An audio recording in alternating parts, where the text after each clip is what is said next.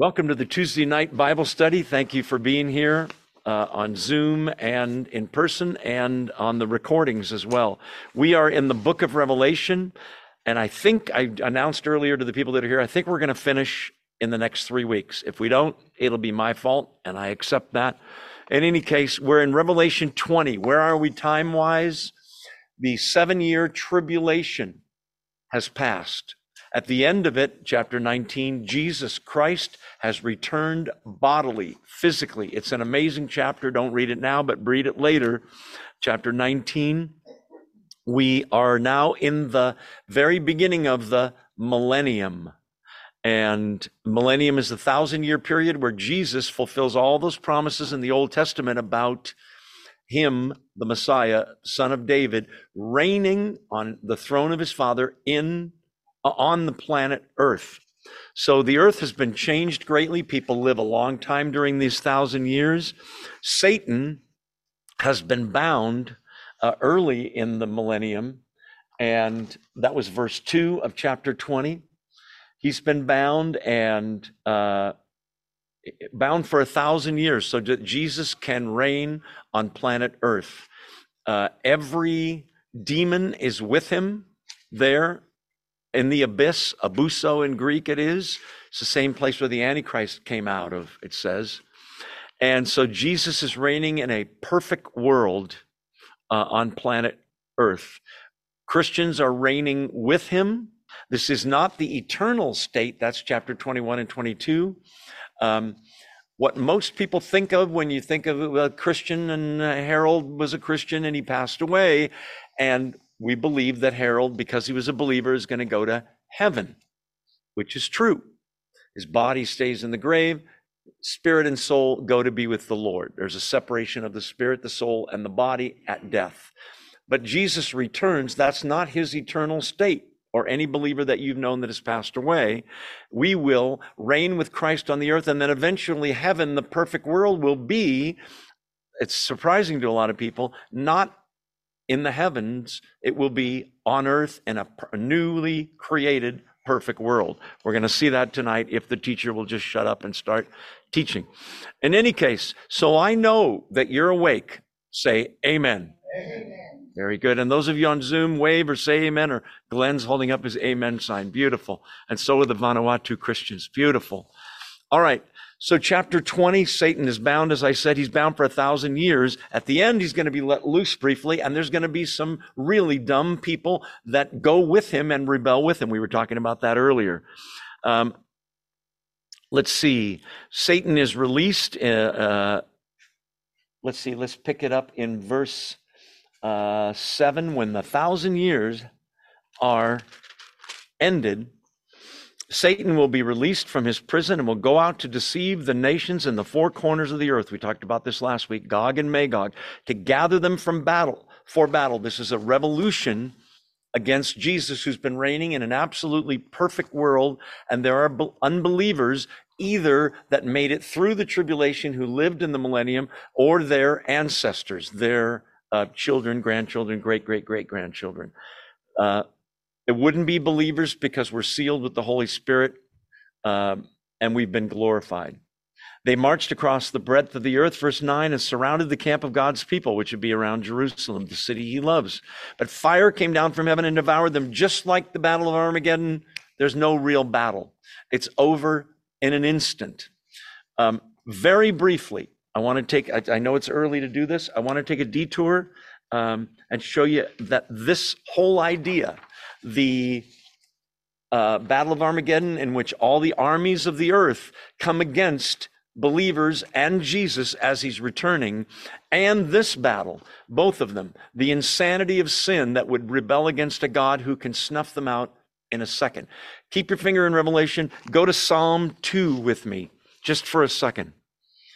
Um, on a whole different subject about why the, while you're turning there. Psalm 2, roughly the middle of your Bible. If you're in Isaiah, take a left.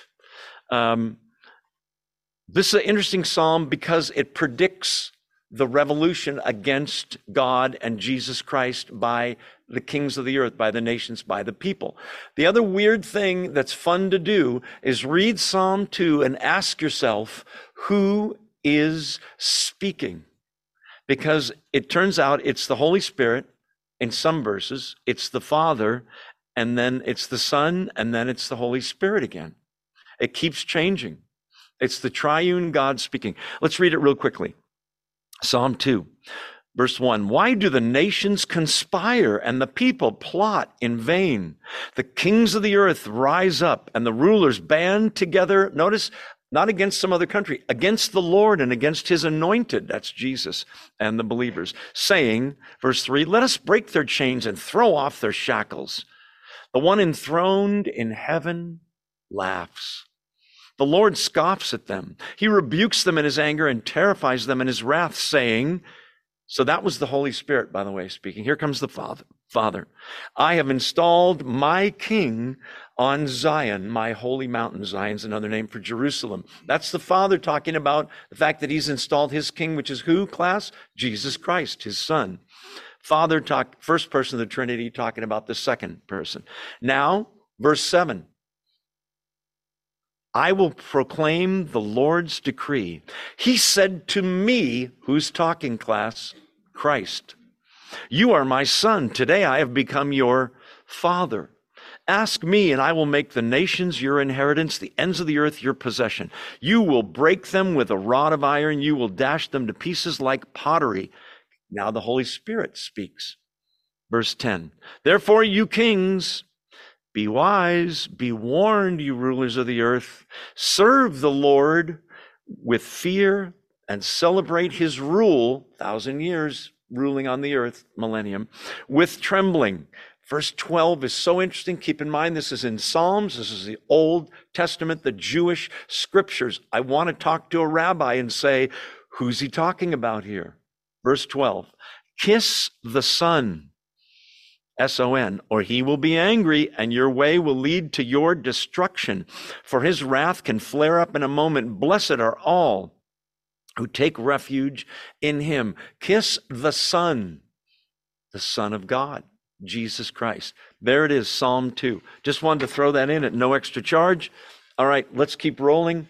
Back to Revelation 20, um, verse 10 and the devil who deceived them was thrown into the lake of burning sulfur that's the lake of fire that's the second death they call it but it's not really a death it is eternal punishment it is in other words hell i want you to notice the devil is thrown into the lake of burning sulfur he had been incarcerated for a thousand years he's allowed to come back to show the world that he's still evil, not repentant, and that people will still rebel against him, uh, against Jesus, even having lived in a perfect world where he governed beautifully.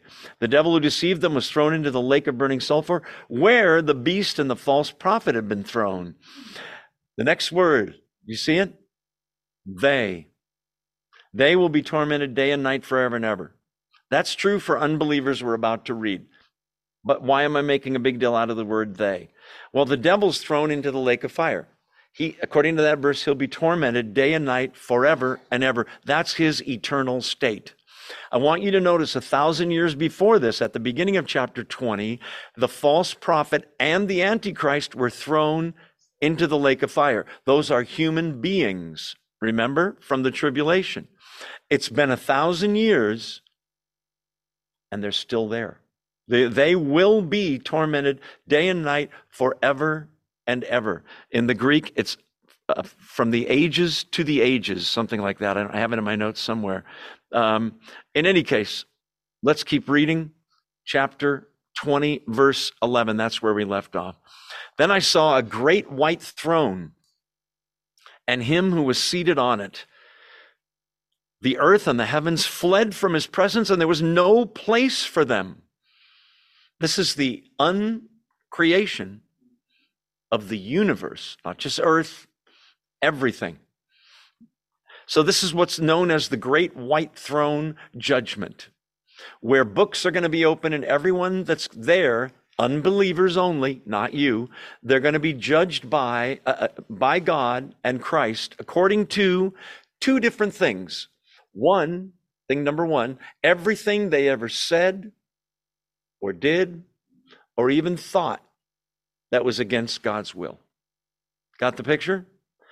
God keeps books. He's a really good bookkeeper. We're going to find out. Metaphorically, because he knows everything, right? Unbelievers aren't going to witness, uh, they're not going to be involved in this judgment. The reason is not because they're such great people. The reason is we are just as much sinners as they are. The reason is because somebody already paid for our sins. The punishment we deserved, he took. You know who it is the Lord Jesus on the cross. A great white throne and him who was seated on it. This next part of this verse just blows my mind. The earth and the heavens fled from his presence. There was no place for them. The, the Jews believed in three different heavens. This is not the Mormon doctrine of three heavens. The Jews called the atmosphere around the earth, the air where planes and birds fly, the first heaven. Got the picture? Second heaven, outer space, as far as you can take it. All the planets, the galaxies, all of that. Asteroids, second heaven. Third heaven, not a physical place, a spiritual place. Think of it as another dimension, the place where the spirits dwell, including not only God and the angels, but demons. Remember, we talked about Satan in this study several times, who can who could visit the throne of God and accuse Jeff and Doreen of things, and God would say, "Get lost. They're my son's kids, and he paid for their sins." He, the great advocate. So this is a judgment of unbelievers. But the earth and the heavens fled from his presence. There's no place for them. It's not that the earth and all the planets and the universes went somewhere else. They're just burned out of existence completely. So that there's a throne. It sort of sounds like hanging in space and a bunch of people, maybe as many as 50, 60 billion, 80 billion, we'll talk about numbers in a second, that are there to be judged. They're not on earth, they're not in heaven, they're just, there's nowhere to hide. They're with God. Can you comprehend that? No? Me, welcome to the club. Neither can I. Um, this is the second uh, resurrection. That's going to come up in a second. Um, let's see, I've got so many notes on this. So, um, uh, I'm going to wait on that. But Jesus Christ is sitting on the throne with God the Father. We see this all through the New Testament. They both judge unbelievers. Um, the point of all this is that the throne is great. It's white because it's pure. It's great because there's no higher court. This is not a trial. There's no Johnnie Cochran. There's no um, rebuttal or defense. There can be none because the judge is absolutely all knowing and totally fair. Some people say, when I see God, I'm going to give him a piece of my mind and tell him a thing or two. There's no record of anybody saying anything. Nobody will be at this judgment who's a sinner, no one, and will be able to say, well, that wasn't fair. Because it is. Because they did do these things Criteria number one everything they said, thought, or did, that was a sin. But there's a second criteria. I want you to watch for it. I'm not going to tell you now. So, uh, this is the final judgment. There's no appeals. Even motives and the thoughts behind the actions are judged. That's a little scary. Um, I want to show you, uh, keep your finger here, 1 Corinthians 3. Go there with me just for a second. So take a left from Revelation. First Corinthians, pretty long book. If you get to Romans or Acts, you went too far. First Corinthians chapter 3.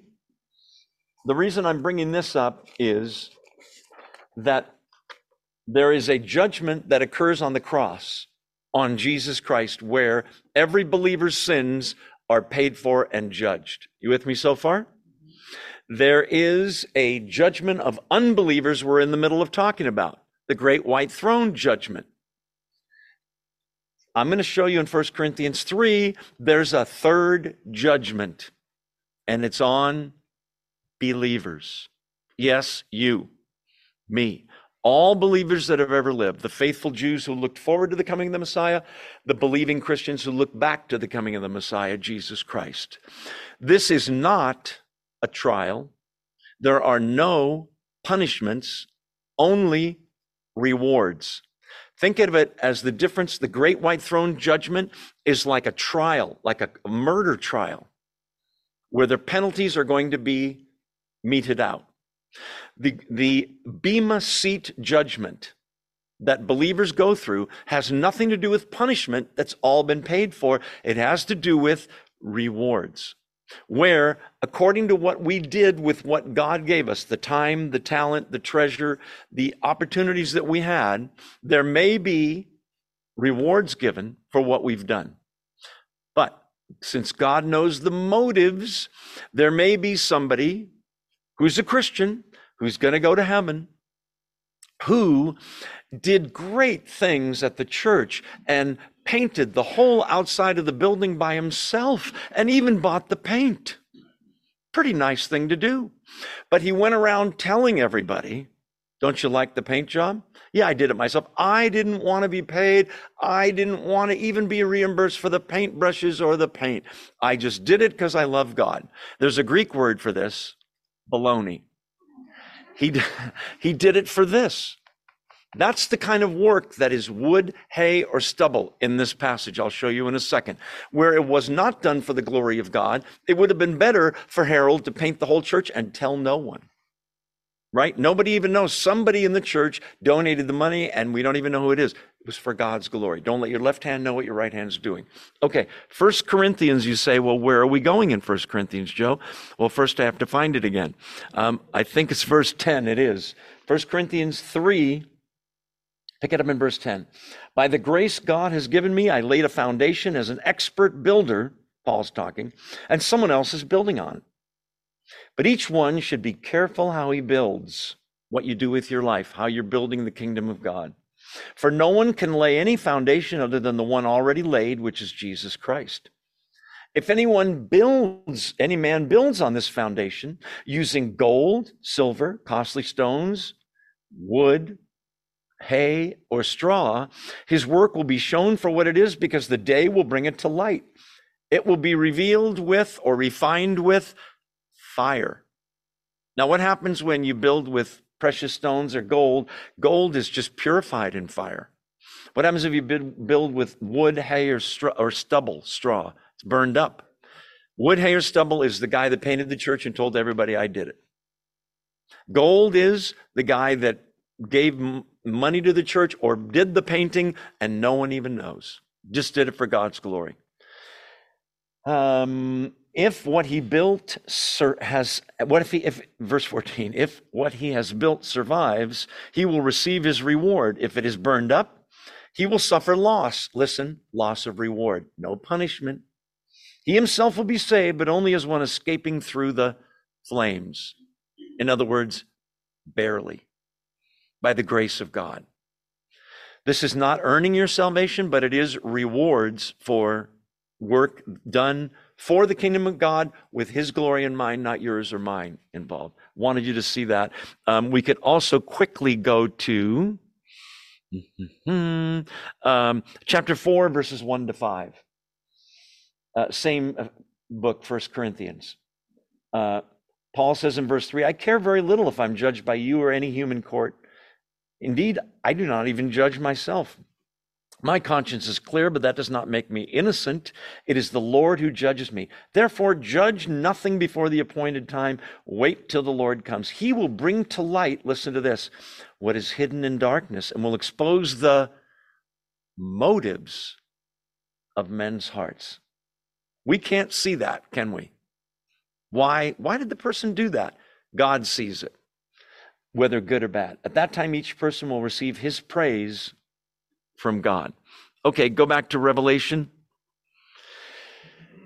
Um, this whole idea of the earth and the heavens being uncreated because it's about to be recreated was talked about in the Old Testament. I'm going to show you that in a second.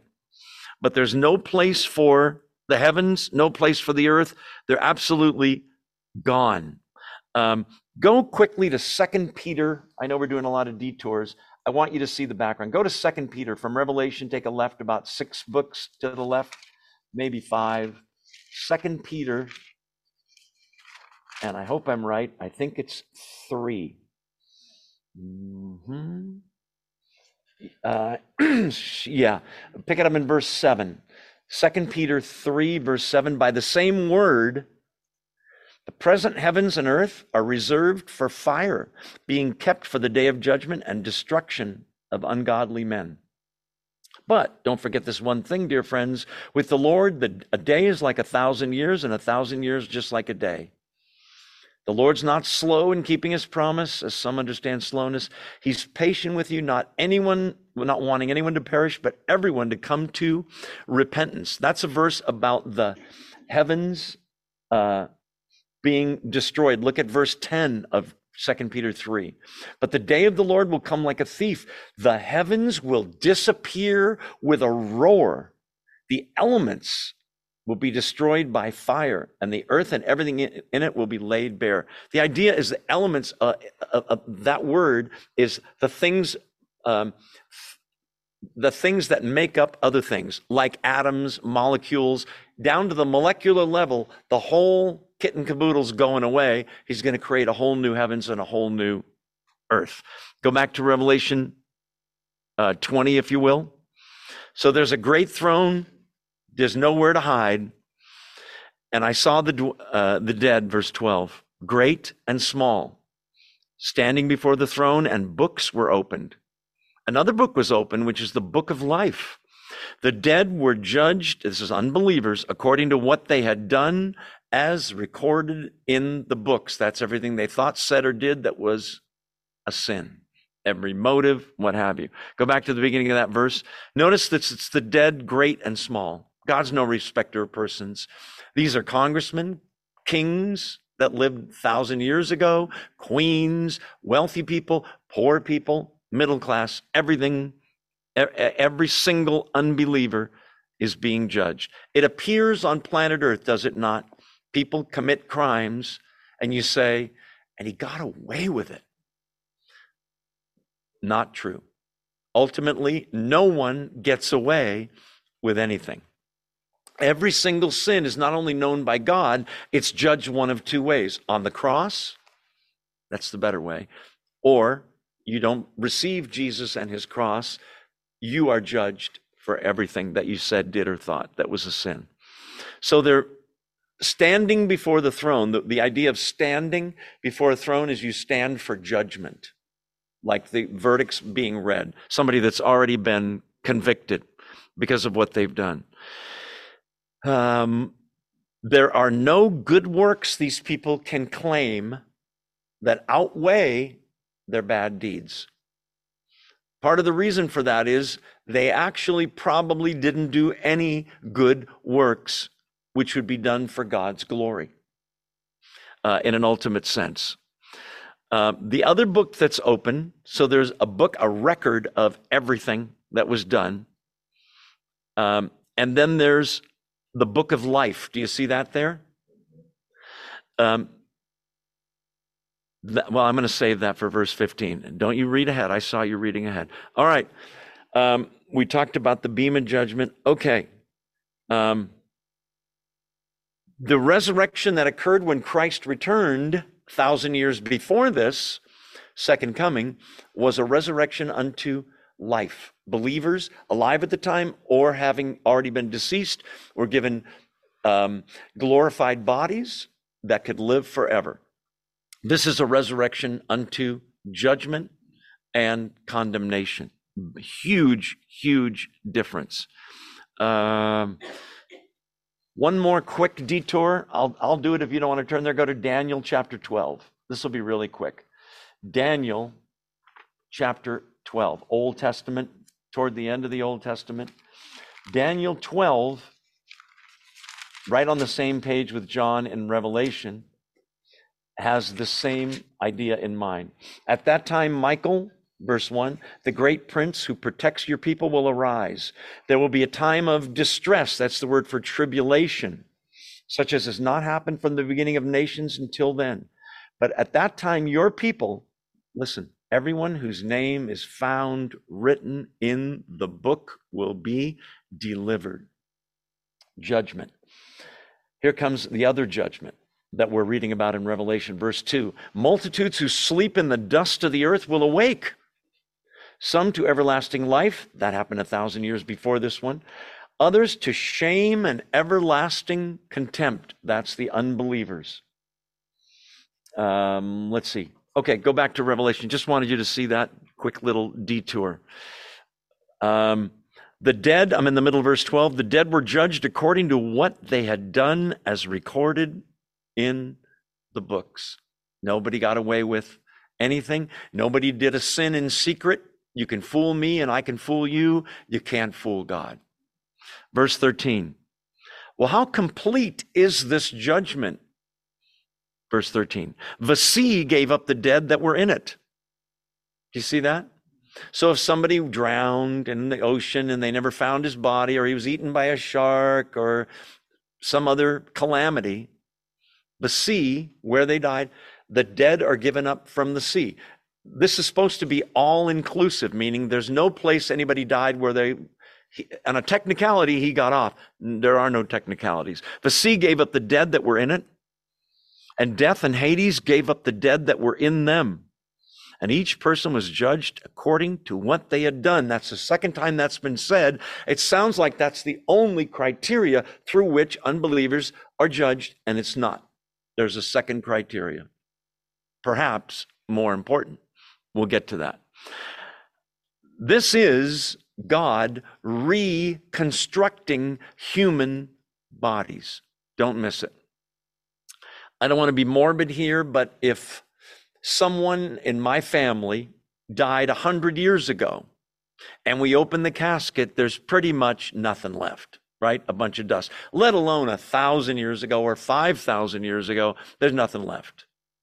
Can God recreate what he created the first time molecularly? Absolutely.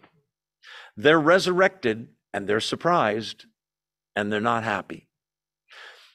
If God could make out of the dust of the earth Adam, can he not recreate whether you're you're um, cremated and it's just some ashes or you're buried and you disintegrate or a shark ate you and there's nothing left or you were burned in a fire god forbid? He can recreate each person and he's doing so here miraculously. Um, okay. Then death verse 14 and Hades. That's the place of departed spirits where they went awaiting this judgment, were thrown into the lake of fire. Uh, the lake of fire is the second death. Now, that phrase has caused a few Christian scholars, so called, to say, well, that's annihilationism. They're annihilated, they're judged, and then they just snuffed out. But remember what it said about the Antichrist and the false prophet. End of verse 10. They will be tormented day and night forever and ever. The human spirit is eternal, and you're going to spend eternity, everybody will, some, somewhere. I better silence my phone. Mm-hmm. Okay. Um, so, Actually, let me do one more thing. And let me do that. Yes. Okay. This is not something that we gloat over.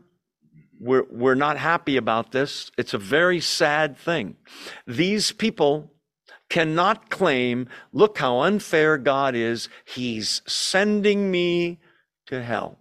The answer is they are sending themselves to hell by the most dis- important decision in life that they did not make, which is receiving the Lord Jesus Christ, the only other option. Here it comes. Verse 15. I said earlier, it sounds like they're just judged because of what they did, what they said, their sins. That's true. That proves that the judgment is fair. None of them could say, I lived a pretty righteous life. None. All have sinned and fall short of the glory of God, Romans 3. Here comes the other criteria through which people are judged. Verse 15, do you see it? Anyone whose name was not found written in the book of life was thrown into the lake of fire. Translation, that's the other criteria. Is your name in the book of life? Well, wait, well, how do you get your name in the book of life? This goes back to the thousands of years ago when cities had city rolls or citizenship books in which your name would be, you live in Oakhurst, your name's in the rolls. If you pass away, your name is taken out. Or if you move to St. Louis or Tennessee, your name is taken out of this city's rolls. How do you get your name in there? Well, it's just like everything. It's who you know. It's who you know. I don't mean that it's fixed. I mean it's who you know in a good way. Do you know the Lord Jesus Christ? I know about him. I've studied. Do you know him as Lord and Savior or just some guru that is very distant to you? Is he your only hope? Not what you do, but him and what he did on the cross. The way these people got their name in that book, and by the way, your name is in there. Uh, anyone whose name was not in the book of life. The, the other things were positive. In, in other words, it's what they did. This is negative, not in the book of life. Some people might on that day, Matthew 7 talks about this. Many will say to me, Jesus says in that day, Lord, Lord, did we not prophesy in your name and cast out demons in, your name and do many marvelous works in your name. Listen, it's who you know. And what does Jesus say in Matthew 7? And I will say to them, Depart from me, you workers of iniquity. Translation, you sinners. Listen, I never knew you. Never. We didn't have a relationship. That's the other criteria. One goes along with the other. Because when we have a relationship with Jesus, not only is our name written, written there, we're given the Holy Spirit, a louder conscience, a guiding light in our lives. He brings the scriptures to life. What's your point, Joe? Just this that if you were a thief, a liar, an adulterer, uh, a child molester, a murderer, and a rapist, let's throw in, and you came to Christ, he is going to change you from the inside out. Those sins are covered in the past, and He will do in the process of sanctification the cleaning up of your life so that you will sin less and less and less and less and do more and more and more good. Christian growth is what it's called. That's the judgment of unbelievers. Now it's time to go into chapter 21, the really, really good stuff. Are you still awake? Say amen. Amen. Okay. Those of you guys, some of you are on couches. That's dangerous. You could be. In any case, I'm just looking at. Uh, so at this point, every single unbeliever, every single demon, Satan, the Antichrist, every single evil thing. Remember, death was the result of sin. Even death itself's been cast into the lake of fire. Well, what's left? God Jesus, Holy Spirit, and a bunch of believers who don't even deserve to be there, but they're praising God that they are. This is 21 and 22 of Revelation is a travel brochure for your future home. Don't read it in the third person like, oh, those people really, wow. This is your future home. Don't miss that. Um, let's see. Uh, 1 Corinthians 15, by the way, talks about the fact that at this point there's no more death. Uh, we'll get into that. Uh, I'm just reading about that. Hell. Um, the idea of hell comes from the word, uh, the, the, valley of Hinnom. It's Gehenna in, uh, in Hebrew.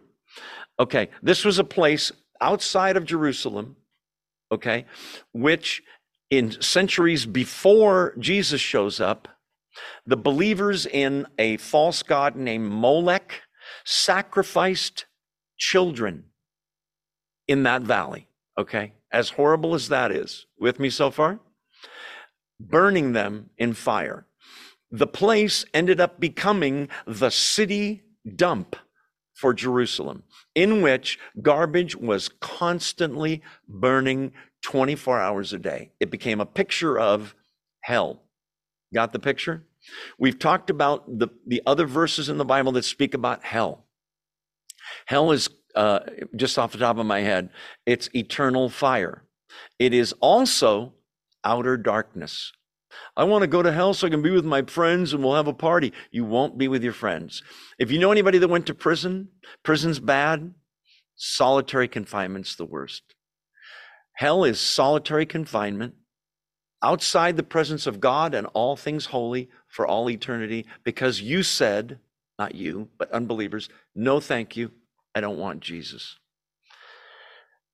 The more, a deeper, more permanent death. They're alive, but they're in agony. Um, there's no recovery from this. Um, so uh, it's outer darkness. It is fire. It is where their worm does not die, and the fire is never quenched. Chapter 21, now that I bummed you out, is a chapter of new beginnings. And I mean new beginnings. Uh, it's a sharp contrast to the lake of fire. Chapter 21 brings the Bible, listen, full 360, full circle. What do you mean? The Bible starts with God speaking and creating the world and ends and in that world that he creates, which is perfect, there's no sin, no death, no crying, no mourning, no, you couldn't get injured. Adam and Eve couldn't even get injured, couldn't stub their toes. Perfect world, fellowship with God. Chapter 21 and 22, the eternal state of believers is listen, better. You say, better than that? Yes, because that world the Garden of Eden had the element of Satan there to tempt those two people. No such thing will occur now. Why not? The devil's in the lake of fire forever. So are all the demons. So are all the unbelievers. It's just us, folks, and the Lord Jesus Christ. This is a contrast of uh, a number of things. In Genesis, the sun is created and night is established. We're going to read in this chapter that in the new heavens and the new earth, in the new Jerusalem, our home that comes out of heaven, there's no sun. No need for the sun or the moon because God's there and his light shines everywhere. Um, the seas were created in Genesis. No more seas. We'll talk about that. There's a curse in Genesis, right? Adam and Eve are cast out of the Garden of Eden. There's no more curse.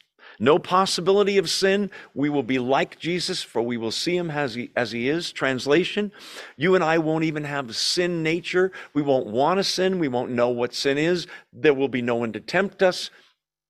A perfect world. Um, Genesis, man is driven from paradise. Here he's restored to paradise. In Genesis, there's sorrow, pain, death. Here, all those things, all the loose ends are tied up. No more of that ever.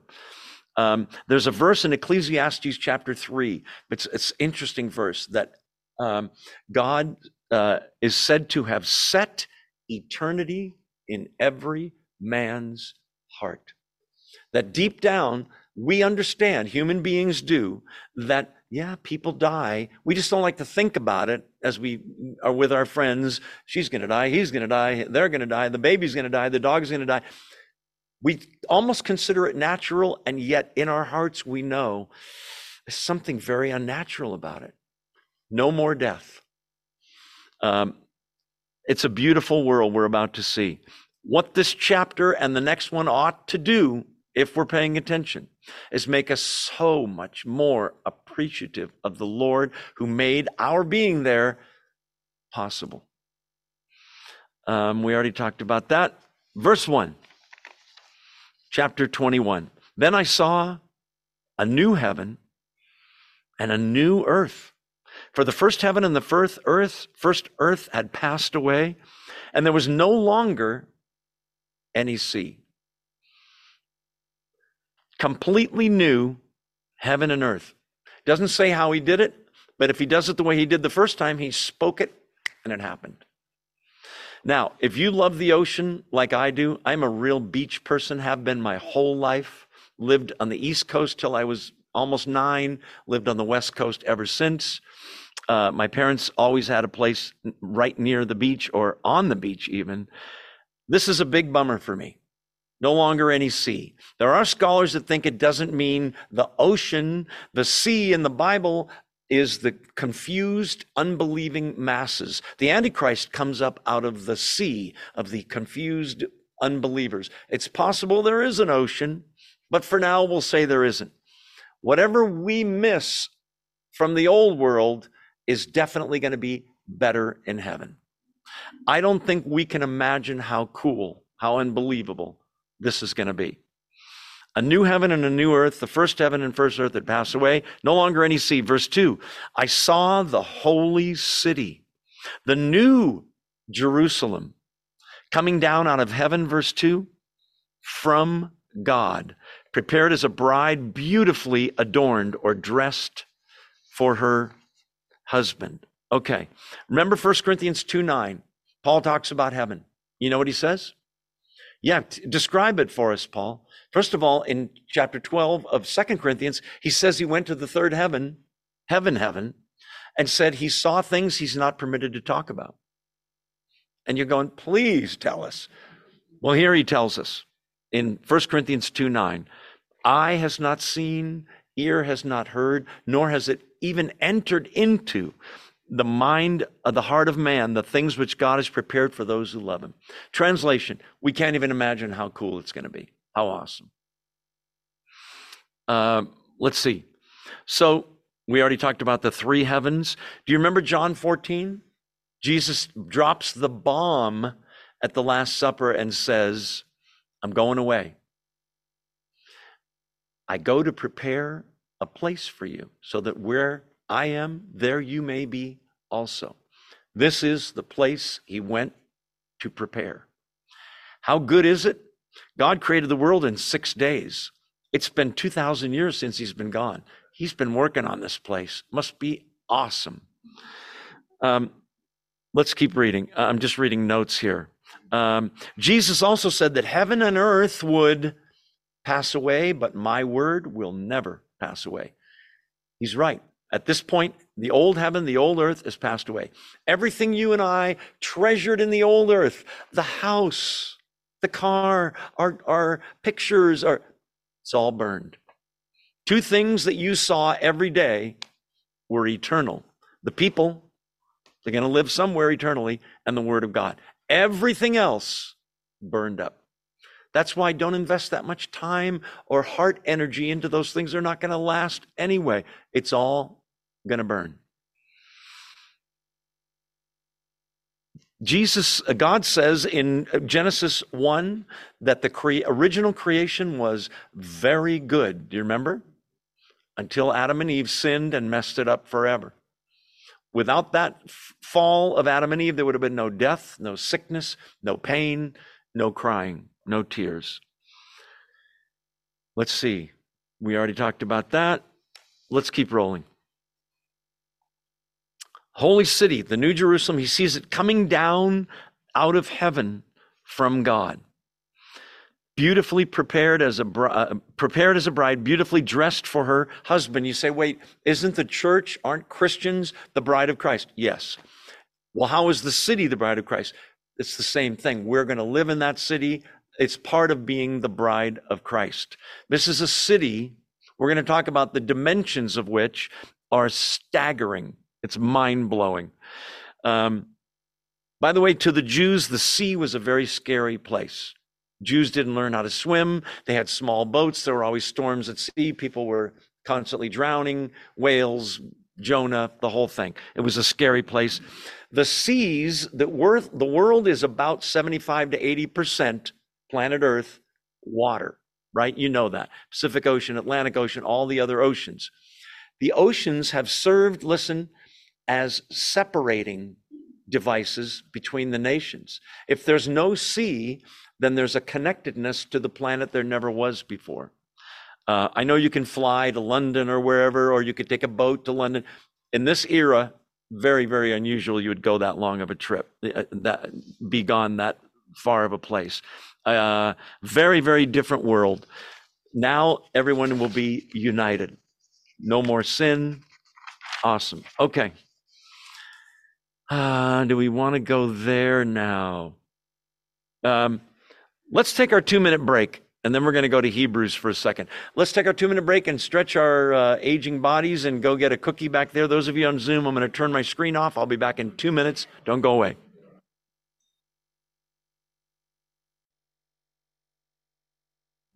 Find your seats back there, if you will. And those of you on Zoom, welcome back. Um, exciting. We're, we're talking about the New Jerusalem, which is the city of God, God's own city that he, Jesus, has prepared for believers. Find your seats, if you will. So, I want you to go to Hebrews chapter 11 and look at verse 10. Hebrews chapter 11 and look at verse 10. He's talking about Abraham. Do you remember the father of the Jewish race in Hebrews 11? In verse 10, he says, He was looking forward to the city with foundations, whose architect and builder is God. That's no earthly city. That's not Jerusalem. That's the new Jerusalem that we're seeing come down from heaven to uh, earth. I want you to notice in verse, was that two? Yeah. The holy city, the new Jerusalem, your future home. I want you to notice it comes down out of heaven and it's from God. You can't earn it, you can't deserve it, you can't buy a ticket to get there. It's all a gift from God. It wasn't because of our good works. Our good works we did in response to what God gave us, not to earn what God gave us. Somebody asked me during the break, who populates the millennium so that so many people can rebel at the end? Some unbelievers make it through the tribulation.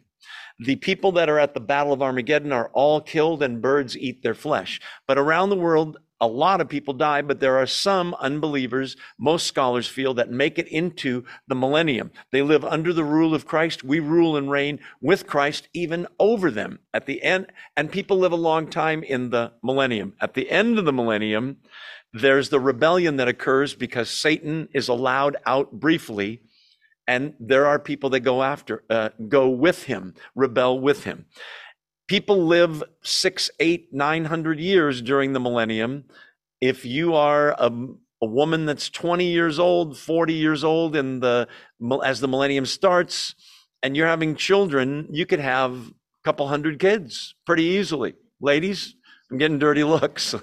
okay, let's move on. Um, so there's a population of people that don't believe. There won't be believers that change their mind about Jesus. It will be unbelievers that may have acted like believers or went along with Jesus's uh, government. Now, stay in Hebrews, go to chapter 12, and look at verse 22 through 24. Chapter 12 of Hebrews, that's a few books, five or six to the left from uh, maybe eight from uh, Revelation.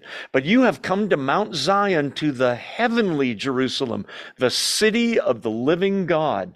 You have come to thousands upon thousands of angels in joyful assembly, to the church of the firstborn, whose names are written in heaven. You've come to God, the judge of all men, to the spirits of righteous men made perfect to Jesus, the mediator of a new covenant, and to the sprinkled blood that speaks a better word than the blood of Abel.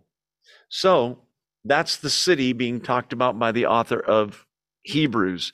Heaven, the heavenly Jerusalem comes down, and John watches it descend to planet Earth. As I said, the dimensions are staggering. We'll see that uh, in a second. If the city is the bride and the church is the bride, then who's the groom? The Lord Jesus Christ, right? After they've been married, the marriage supper of the Lamb occurred in uh, chapter 19 and 20. Now, the husband has provided a home for his bride. This is Christian land, if you will. Do you ever wish you could move to Christian land? Everybody's a Christian. If you're a locksmith, you're out of business. There's no need for locks, right? If you're a policeman or a fireman or a doctor, there's no need for those jobs here, right? It's a perfect world. Okay. The city's beautiful, but we're about to see the most beautiful thing isn't the city. It's not all the fancy stones and the gold. It's who's there. God face to face with human beings. Verse 3 And I heard a loud voice from the throne. I'm in uh, Revelation 21 3. Heard a loud voice from the throne saying, Look or behold. I like that word better. God's dwelling place is now among his people. And he will dwell with them. They will be his people, and God himself will be with them and be their God. Do you remember what one of the names in Isaiah given for the Messiah? And his name shall be called Emmanuel, which is what? God with us. You say, well, we sort of had God with us several times in human history, not to this degree. Adam and Eve had it for a little while in the Garden of Eden, right? They walked around the Garden of Eden, talked to God face to face. Then they're kicked out. That didn't last long. Okay, when was the next time? Moses talked with God, Abraham talked with God, Jacob talked with God, right? The Jews had the presence of God with the fiery, uh, the pillar of fire and the pillar of uh, cloud and all of that, right? But there was always a separation. The Jews had the presence of God in the Holy of Holies in the temple. A cube, small cube, 30 feet by 30 feet by 30 feet, back there where the Ark of the Covenant was. The presence of God was back there, but you and I can't go there because we're sinners. Only the high priest can go there with blood as a sacrifice once a year. Okay, you say, but that Jesus came and he was on the earth. It was God with us, not in him the totality of his being, but he was God with us for a short time, right? And then he died on the cross and rose from the dead and went to heaven. But then you say, wait, but we've had it ever since. Christians have the Holy Spirit living inside of us. True. Don't, I'm not discounting that. That's an awesome thing. But that's not the full orbed face to face fellowship with God, where you speak and he speaks back. Different, right?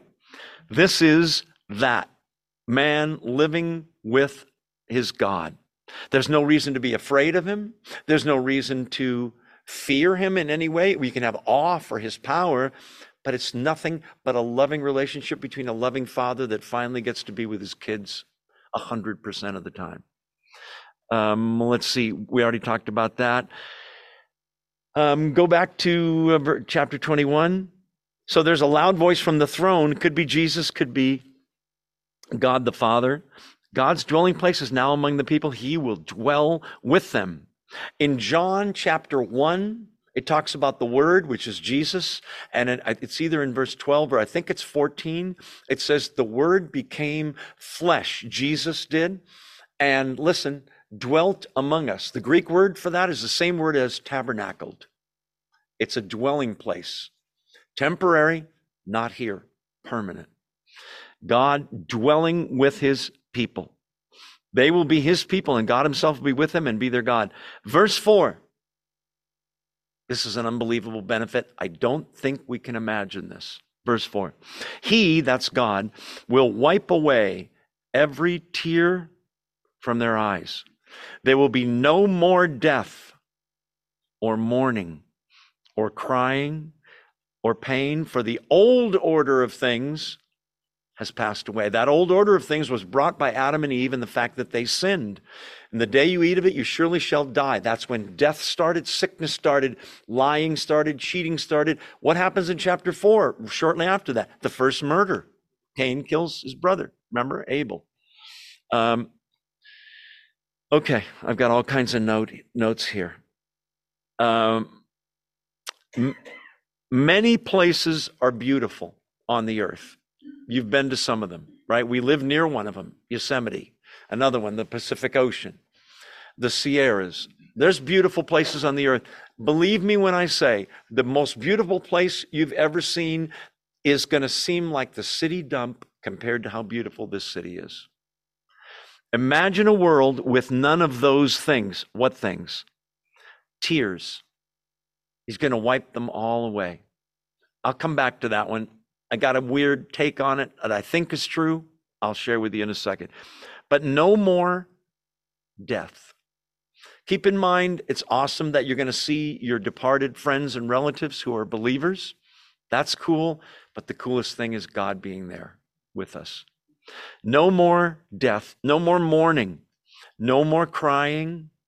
How about this one for those of you who are my age or older? No more pain. Can I get an amen? Those of you on Zoom, are you amening? Okay. No more pain. The old order of things has passed away. Okay, so the question comes up why do people cry? Well, there's happy tears. I don't think that's what he means here. People cry because the earth is a, we live in a fallen creation and nothing's for sure. So and so, what? He died suddenly, she died suddenly. And what happened?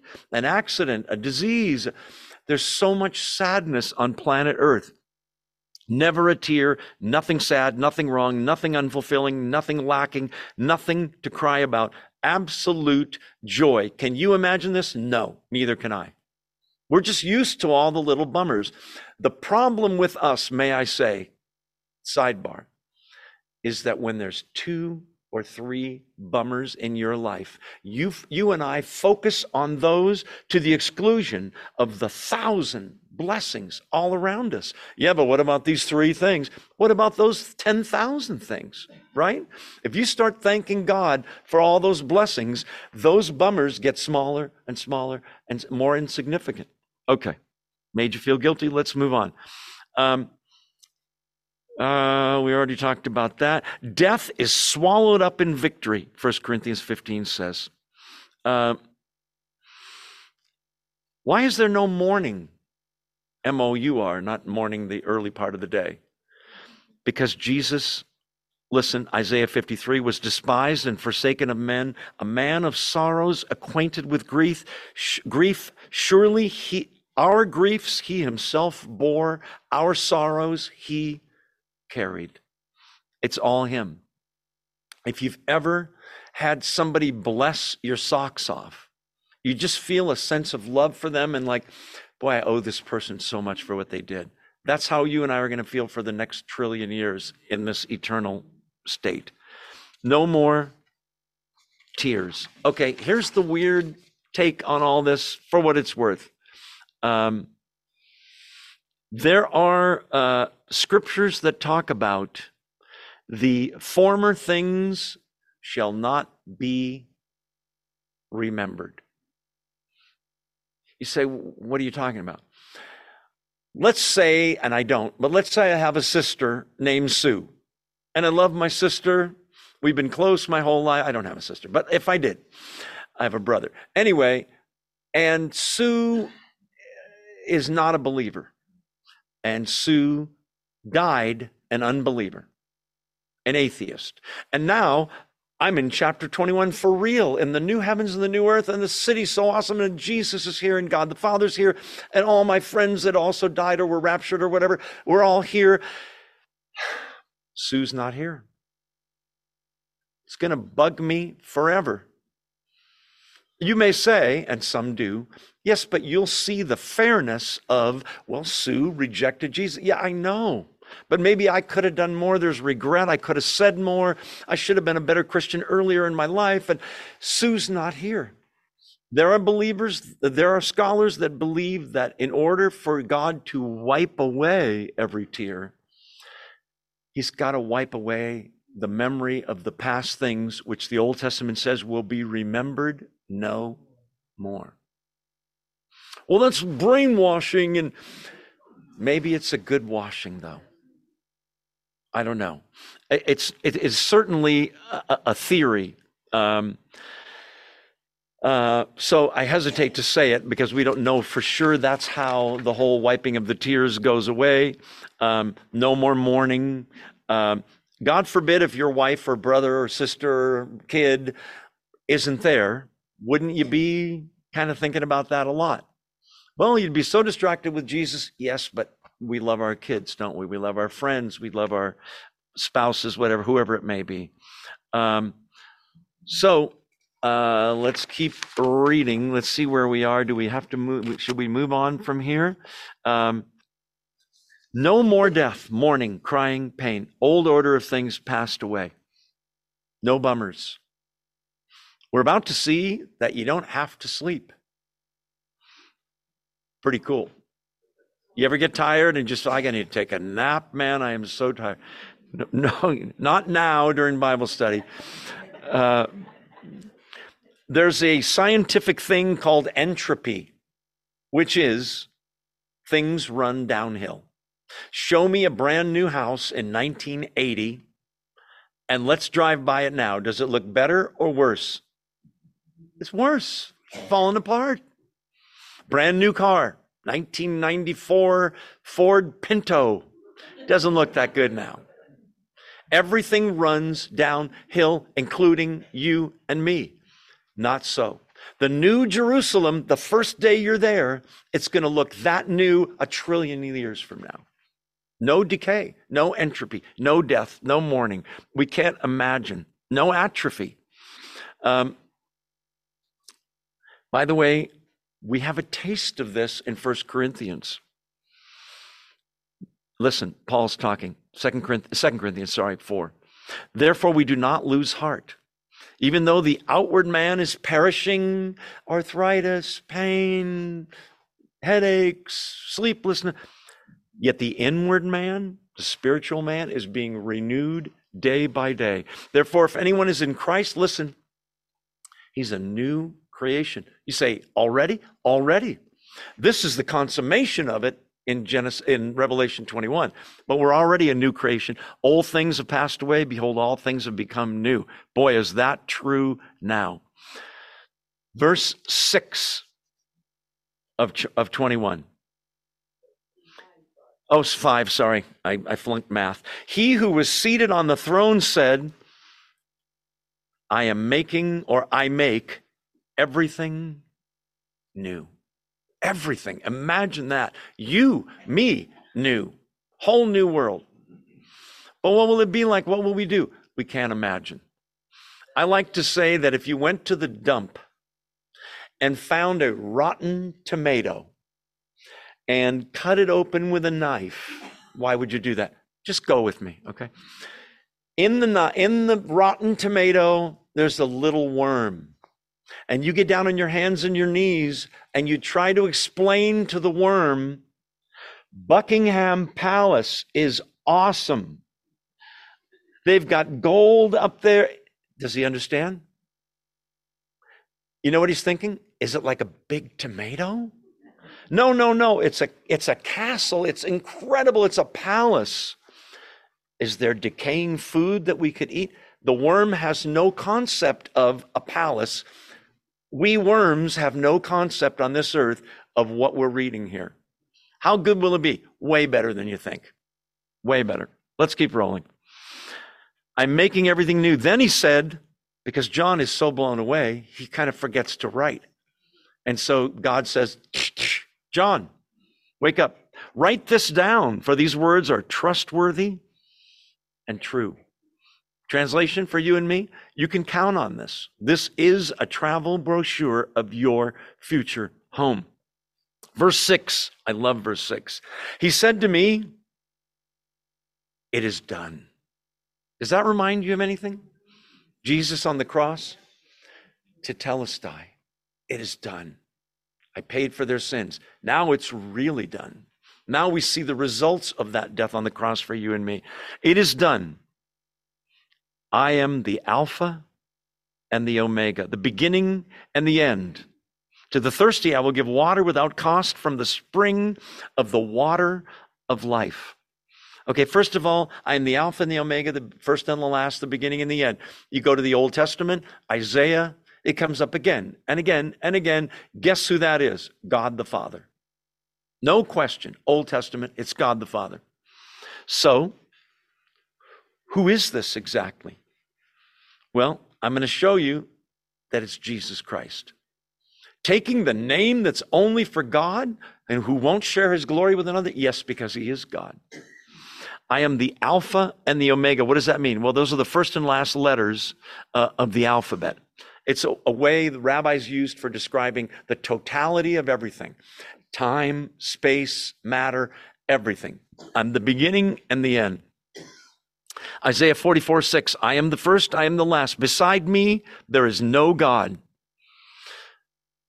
So Jesus is the eternal God. You will see that in chapter 22, and also it's in chapter 1, but we won't go there now because we're trying to get through these verses. Uh, we already talked about that.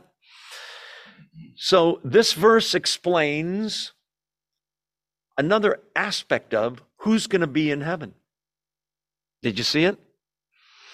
Verse 6. First of all, it is done. Don't you love that? It's all done. He's writing this 2,000 years ago. It's a done deal. You may see events in human history and go, oh boy, look at that. China, Iran, this, Russia. That. This is a done deal. Nothing can stop it if God said it's going to happen. I am the Alpha and the Omega, the beginning and the end. I, I'm the totality of everything. That's why I can say it can be going to be done. To the thirsty, I will give water without cost from the spring of the water of life. Who gets the water? The thirsty. Now, this is beautiful because there are other things we all do as humans. For example, eat. Eating is more complicated than drinking. There's chewing, digesting involved. There's the preparation of the food, cutting it up, right? Drinking is so easy to do. But what do you have to be? Thirsty. Okay, I, I don't get it. What are you talking about? This is this, a parallel passage to Matthew 5 in the Beatitudes, where Jesus says, Blessed are the poor in spirit. The ones who know spiritually, they're bankrupt and they're crying out to God. Blessed, listen, blessed are those who hunger and thirst for money, power, fame, sex, good looks, muscles, cars. Blessed are those who hunger and thirst for righteousness. This is the person who's tried everything and they've realized the thirst of their soul is to the point where they're crying out, going, I know only you can satisfy this thirst. More money, more sex, more power, more PhDs. It's not doing it. The God shaped vacuum. Remember, uh, Blaise Pascal said inside every human being, there's a God shaped hole, a vacuum. And you can shove stuff in there and nothing works until you get to Jesus Christ and relinquish control of your life to Him. It's the person that wants God so bad, like the deer pants after the water, so my soul pants after thee. Psalm 42. The poor in spirit. Uh, Jesus, well, first God the Father, Isaiah 55. Everyone who thirsts, come to the waters. And you who have no money, come, buy and eat. Come buy milk and wine with money, without money and without cost, and delight yourself in abundance. It's the thirsty one, the one who's not looking for salvation or fulfillment in anything on this planet. The problem with our generation is we are the most, I believe, distracted de- generation that has ever, ever lived. Right? We're the most distracted generation. TV, movies, film, uh, all of that stuff. It's hard to put all of that out of your mind, spend quiet time with God, and say, You're the one that fulfills me, that satisfies my thirst. Jesus claimed to be the water of life that satisfies thirst. Let's go there really quickly. John 7. How fast can you turn there? I'm, I'm timing you. I got lucky and found it right away. John chapter 7, the Gospel of John. This is a, a Jewish feast, and John 7:37. On the last day of the great and greatest day of the feast, Jesus stood and said in a loud voice, If anyone is thirsty, let him come to me and drink. He means spiritually, not real water. Whoever believes in me, as the scripture has said, streams of living water will flow from within him. Isn't that interesting? that when you become a Christian, not only does his water fulfill your thirst, but streams of living water, that verse says, come from you and go outward to people that are, boy, I'm really down. What's the matter? Oh, I've got a lot of stuff going on in my life. Do you know about Jesus Christ? The waters are flowing out of you into that person as you witness to them. It's a beautiful picture. By this, verse 39, he meant the Spirit, whom those who believed in him were later to receive. Spirit hadn't been giving, given at that point. Um, Jesus claims to be the source of that living water, but you got to be thirsty. And so this is harder for, listen, people who are wealthy. Who needs God? I got everything. People that are powerful, people that have great success in sports or whatever. All of those things are so fleeting. This isn't fleeting it's forever. It's the greater reward. Um, a, drinking and thirst are common pictures in the Bible of man's spiritual need that only he can fill. So, what does a man do to get rid of thirst? He drinks, right? You ever been really, really, really thirsty? Steve talked about it on Sunday, didn't he? Man, there's nothing like that water when you're thirsty. Um, go back to that verse again. Uh, notice that uh, to the thirsty I will give water without cost. Salvation is a free gift in Christianity. You can't earn it. You can't deserve it. It's counterintuitive. We want to earn it. We want to do something and have God say, okay, now because you did that, I'll give you this. Jesus says, no, just come to me, admit you're a sinner, you're thirsty, and receive my son, uh, receive my salvation. Verse 7 those who are overcomers or victorious, depending on your translation, will inherit, listen, all this. And I will be their God, and they will be my what? Kids, children. There's a family relationship. So now it's not just the head guy, the king guy, it's dad, it's papa, it's father. But before that, those who are victorious, those who are overcomers, if you will. Um, this is a same word, basically. The Bible talks about those who overcome are we overcome by our faith. First John five four and five talks about that. Um, I love the way he puts it here. To those who are vic- those who are victorious will what earn this? What does it say? Inherit. Inherit is a word that implies the receiving of goods that you did not work for, right?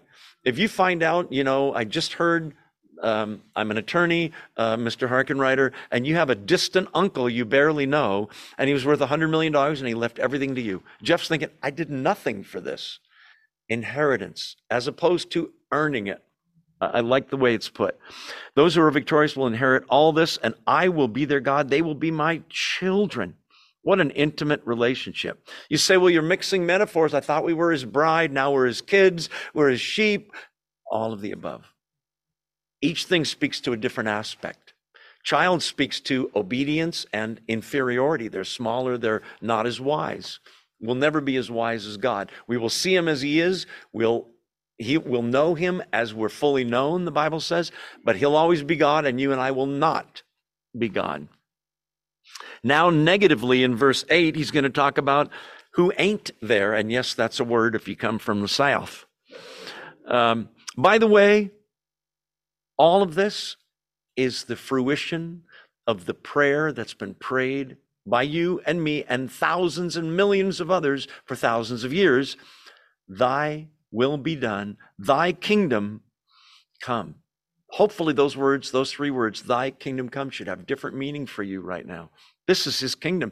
I'm reading this going, no death, no mourning, no pain, live forever.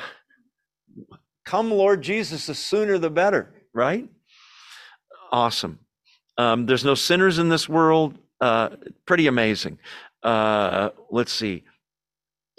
By the way, Romans 8 says an interesting thing about this inheritance thing, though. Oh, there's a catch, kind of. That the heirs share in the glory and the, wait for it, suffering. But our suffering is momentary compared to eternity, right? Translation, it's all worth it.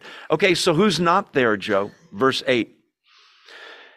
Big long list. But the cowardly, the unbelieving, the vile, the murderers, the sexually immoral, those who practice magic arts, the idolaters, and all liars, they will be consigned to the fiery lake of burning sulfur. This is the second death. But are they dying there? Are they still alive? They're still alive. Where their worm does not die. Weeping ongoing in the tents, weeping and gnashing of teeth ongoing. How important is it for you to witness to your unsaved friends and relatives? It's important. Let's go through the list. Cowards, cowardly. You mean people that are just naturally a little timid? No. This is all in a spiritual, religious, Christian context. These are the people that said, you know, I believe in Jesus. And then they came around with the machine guns and the mark of the beast and said, well, you're going to take the mark, aren't you? And the guy went, yeah, of course. I'll take it right here. I'm afraid of what I might lose. I'm afraid of personal harm if I say, no, I'm standing up for the gospel and for Jesus Christ. That's what he means by cowardly, not naturally timid. If you're ashamed of me, Jesus says, I'll be ashamed of you when I come into my Father's kingdom. Okay, cowardly. Um, there, this person's afraid of losing life or property. Uh, the vile, King James, I think, has, the polluted or the abominable, some translation have, the unbelieving and the vile. Unbelieving's pretty self explanatory. Those that didn't believe. The vile, the, the, this is a word for polluted, is really what it means. All morally unclean people. Um, the murderers, those who commit murder. Okay, now as we're reading this list, I got to say this. This does not mean the guy that slipped once and did one of these things. This is an ongoing pattern habitually of their life. These things categorize them. If you golfed one time in 1971, you're not a golfer. Okay? If you lied once in 1992, that's a sin. But I wouldn't categorize you as a liar. The idea is perpetual, habitual sin. The murderers, keep in mind, you say, well, I'm okay on that one. Listen, Jesus said, if you say to your brother, you fool, you're as guilty because it starts here. The sexually immoral, um, next one on the list there. Um, some translations have fornicators. Um, remember that there's two um, well, there's more than that, but the two main sins sexually are um, adultery, which is being married to person A and having sex with someone that's not person A, somebody else. You with me? It's pretty simple. Okay, what's fornication? Not being married and having sex with person A, B, C, D, whoever you, you say. Okay? Okay, so it's the actual act no, because as a man thinketh, so is he. Jesus talks about it committing adultery, and he says, if you've even looked at a woman to lust for her, you've already committed the act. So it's here. So pornography is okay. No, it's the same thing, right? The seed of the sin is the same. The sexually immoral, immoral. Those who practice sorcery, magic arts. What's that? You know this one, right? It's the Greek word pharmakia, Sounds like pharmacy, like drugs.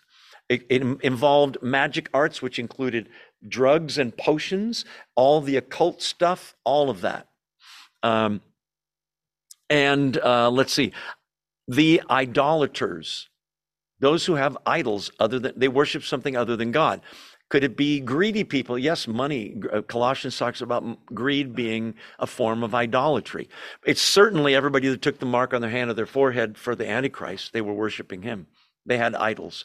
But you'd be surprised that the largest, the biggest two idols in the world are money, that's number two. One, self. Me first. That's an idol. You're making yourself an idol, putting yourself ahead of God. Thy will be done, not my will be done. Um, okay, we're still on the list, aren't we?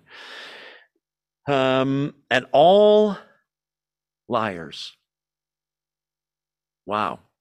Keep in mind, as First Corinthians says, and such were some of you. There are three or four other lists in the New Testament of people that won't be in heaven. Similar to this, a little different. The point is, if we're honest, we look at some of these things and go, oh, I did do drugs. I lied before. I've done this. I've done that. We're as guilty as anybody else, but we're forgiven because of Jesus Christ. When someone asks you in the new heaven and the new earth, in the new Jerusalem, why are you here? And they won't because they'll know. You can say, it's ridiculous, isn't it? I'm the last person that should be here. I don't deserve to be here. I'm here because of Jesus Christ. I owe him everything. Everything. And that's true right now, isn't it? Um, these people, one commentator wrote, these people aren't lost because they do these things. They do these things because they're in a lost state. It's their default mode of behavior. Um, we already talked about that. Uh, let's see. They will be, all those people will be consigned to the fiery lake of burning sulfur. You say, wait, wait, wait, wait, wait. New heavens, new earth, everything's been recreated except that. Here it is. After the thousand years, the new heavens and the new earth, the new Jerusalem has come down as a bride. Next week we'll see it. But the lake of burning sulfur, hell, is in some way still in existence. You mean like outer space, like a black hole? It's certainly not at the center of the earth because the earth is melted, right? Some dimension that they're in where they said, No, keep me as far away from God as I can be. That's where they are. Do I know where that is on the GPS coordinates? No. But do, am I sure it exists? Absolutely. We're going to quit there at verse 8. We almost got enough done, so we have to do more, and Joe's going to talk a lot faster next week.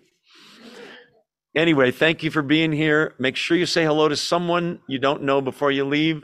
And I'm going to close with prayer. Those of you on Zoom, God bless you. Thank you for being here. Wish I could see you in person. Let's pray. Thank you, Father, for this time we could be in your word. We owe you and Jesus everything. Everything. This is unbelievable. And I believe it with all my heart. We're going to see it, and it's going to be even better than it was described tonight. I did a poor job, but we'll see it and we'll marvel. And you'll wipe away every tear, and there'll be no death or mourning or crying or pain. A perfect existence with you. And you have put all the enemies that our faith ever had under the feet of your son Jesus. The devil's in hell at that time forever, as is the Antichrist, as are all unbelievers. Lord, the time may be short. Give us a desire both for your word, help us to stay thirsty for your word and thirsty for prayer, for fellowship with you. Heaven will be a place of great worship. Help us to be thirsty to worship you, but also give us a desire to spread the news about this situation that is touching our loved ones, some of them, friends, neighbors, family members, and to preach boldly and with respect and gentleness to those who don't know you, God. Thank you for these truths. Thank you for this travel brochure. We'll see way more next week, God. Can't wait. Thank you for Jesus Christ. Thank you for every blessing. We pray these things would help us have a new set of priorities and values and assess things differently in our lives. We love you, Father, and we can't wait to see you. In the meantime, use us for your glory. We pray these things in Jesus' name. Amen. Say hello to someone you don't know. Don't forget, it's very important. God bless all of you on Zoom. See you soon.